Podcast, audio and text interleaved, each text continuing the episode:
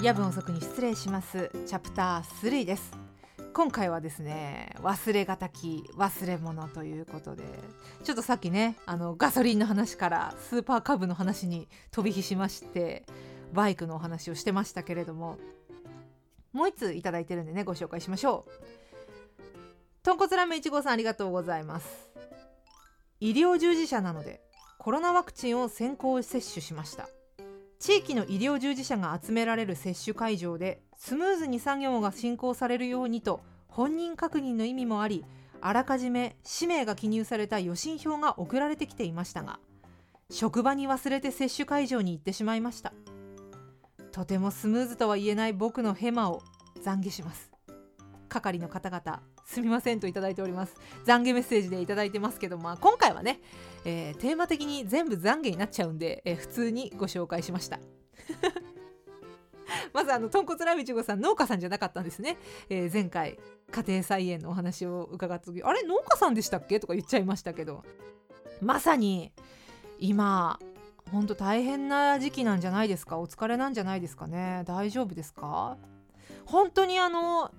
もちろんコロナへの対応っていうのも本当に大変だと思うけどそればっかりじゃないじゃないですか。他にも通常の風邪とか、まあ、インフルエンザとか花粉症とかいろんな症状が出ている人とかもしくはもともとその基礎疾患を持っていらっしゃる方私の父は透析患者でしたけど透析をされている方とかまあいろんな形でその医療っていうものがその生活の中にある人手放せない人たちそういう人たちがいてそれも支えなきゃいけないっていうもう本当にこのコロナという問題がですね私は私の中では医療に携わる人たちの重大性というか重要性みたいなものに改めて気づかせてくれたなと思ってるんですけども。えー、今まさに日本を支えてくれている人たちだと思います。豚骨ラーメン1号さん。ありがとうございます。まああのー、ね。これはスムーズにね進めるっていうことを、まあ、主眼に置いているというか大事なこととして、まあ、持ってきてくださいよっていう意味合いであるんでしょうけどね。予診票かこれは。忘れちゃいけなかったね。えでもこれって結局あれですか？予診票を忘れてしまいましたって言っても本人確認がちゃんとできれば受けられたっていうことだと思うんですけどね。やっぱ本人確認は大変でしたか？私さまあ変な話なんですけど東京に来てねお仕事とか撮影とかそういったところで若い方とお会いした時に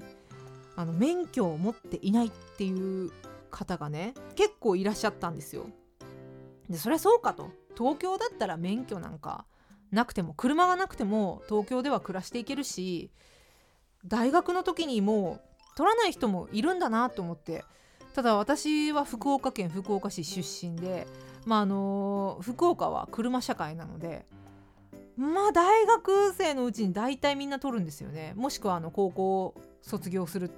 した後すぐぐらいには大体みんな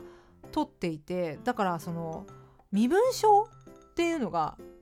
大体みんな免許証なんですよ。だから私免許証以外の身分証ってどうやって身分を出してるんだろうみたいな なんか保険証とかで保険証とかパスポートとかでその身分証の代わりにされてる方もまあ多いっちゃ多いっていうかいらっしゃるんでしょうけどなんかね身分証って難しいよねと思ってそう考えたら、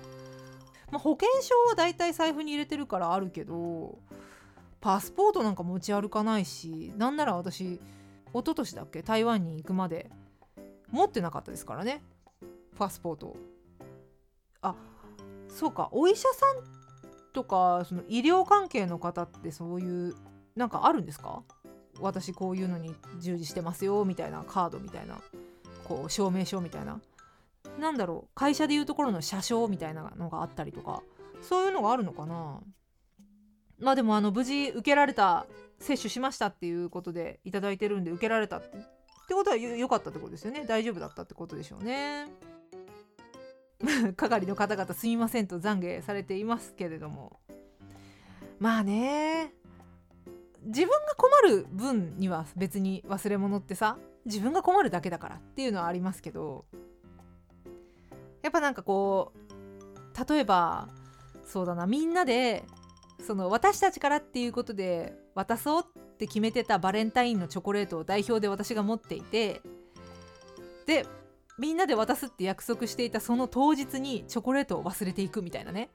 なんかそういうので、えー、私の忘れ物癖がちょっと周りにご迷惑をおかけするみたいなことっていうのは、えー、時々ありますけれども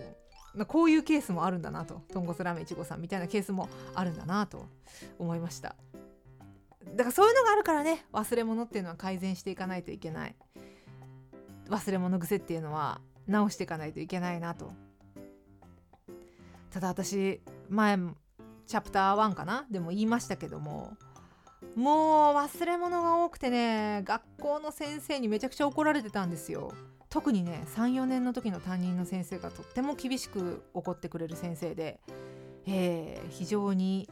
怒られました。でよく言われていたのがやる気がないから忘れ物をするのよ。っていう怒られ方をしていたんですね。いや悪いんだよ。忘れ物する私が悪いんだけどさ。やる気がないって言わなくたっていいじゃないみたいな。やる気はあったよ多分。なかったかもしれないけど。まだ小学生の当時の私はまだ素直ないい子だったので 当時は。やる気はあったと思うんだけどね。忘れ物はやる気がない証拠。なんていう先生はもう今はもしかしたらいないのかもしれないけどそういうね安易な怒り方はしないでほしいなって 忘れ物したくせに偉そうに言っちゃいますがなんかねそれがでも一つちょっと気になる話題としてデジタル教科書、まあ、このコロナでオンライン通信オンラインによる学校みたいなものもね結構注目はされていますけれども多分こういうそのデジタル化していく勉強がデジタル化していくっていうことがさらに加速してってるんじゃないかなって思うんですよ。でそんな中文科省がパブリックコメント意見募集の結果を公表したっていうニュースがありまして、えー、デジタル教科書に関してね賛否の意見を集めたということで2024年に本格導入を考えているらしいですね。へえそうなんだで、まあ、意見としては教科書は紙であるべきだと。教材だったらデジタルでもいいけど。とか学習効果が上がる科学的根拠がない。とかあと何視力や睡眠脳への影響が懸念される。とかね。なんかそういう意見も集まってるらしいです。ちょっと否定的な意見。まあこの学習効果が上がる科学的根拠がないのに続けて読解力低下につながる可能性があるっていうこと言ってるけど読解力低下につながる可能性の科学的根拠っていうのはどこにあるんでしょうね？とか私は思ったりするんですけどもしかしたらなんかあるのかもしれないけどさ。まああの私個人的にはですよ。教科書とかは紙でいいんじゃないって思ったりするんだけど 私的にはね。ただでも一つデジタル教科書のいいところって忘れ物なくなりそうですよね。だって端末1個持っていればそこに全部入ってたりするわけでしょ。だからああもう国語の教科書忘れちゃったよ。算数と社会はちゃんと持ってきてるのにみたいなのとかはなくなるわけじゃん。忘れ物なくなるなっていう。完全にあの安直な意見最も安直な意見かもしれませんけどでもなんかそういういい側面もあるなって私は思っています。まあ私が撮ってる新聞では割とね否定的な意見が取り上げられているけれどもあこれももっともだなって思うんですけど学習履歴などの教育データが悪用されないような仕組み作りが不可欠。もうこれは絶対ですよね。今もうだって情報漏洩っていうか個人情報がどんどんこう漏れていく。LINE でさえなんか漏れてんじゃないのみたいなさ。だって芸能人の方のスキャンダルは LINE からとかさ。まああのこの間のねあのオリンピック関係でも LINE が元で不適切なものが世に出回ったっていうのもありますし情報の管理っていうのが非常に難しい時代になってきていてでその状況で子どもたちをどうやって守るかっていうことを考えると非常になんかこうデジタルっていうものに対して私は大丈夫かなっていう慎重派ではあるんですけど、まあ、ただ忘れ物が減るっていう その利点は 評価できるなって思いながら、えー、このニュースを見ていました。あなたはどう思われるでしょうか？急にこんな話し出すけど。やっぱね子供の頃の忘れ物ってさすごいなんか覚えてんだよね。先生からすごい邪険に扱われちゃった忘れ物が多いという理由で割と鮮明に覚えていることだったりするので。デジタル教科書以外の方法で忘れ物をなくす方法なんかないかな。いやまあ難しいですけれども。そうだな。例えばその端末をいわゆる一般的な iPad とかにせずタブレットみたいなものにせずもほんと教科書限定で通信機能とかも特にないみたいな端末にすればまあ、学習履歴とかが他から抜き取られてどうのこうのとかいうことにはならない。かな？とか。ただあの教科書にこう線を引いていく時の快感みたいなのもあったりするからな。その辺の感覚をこう若い子と共有できなくなるのってちょっとな。まあいいや。まあそういうニュースがあったから私の中で賛否が揺れてるよっていうお話でした。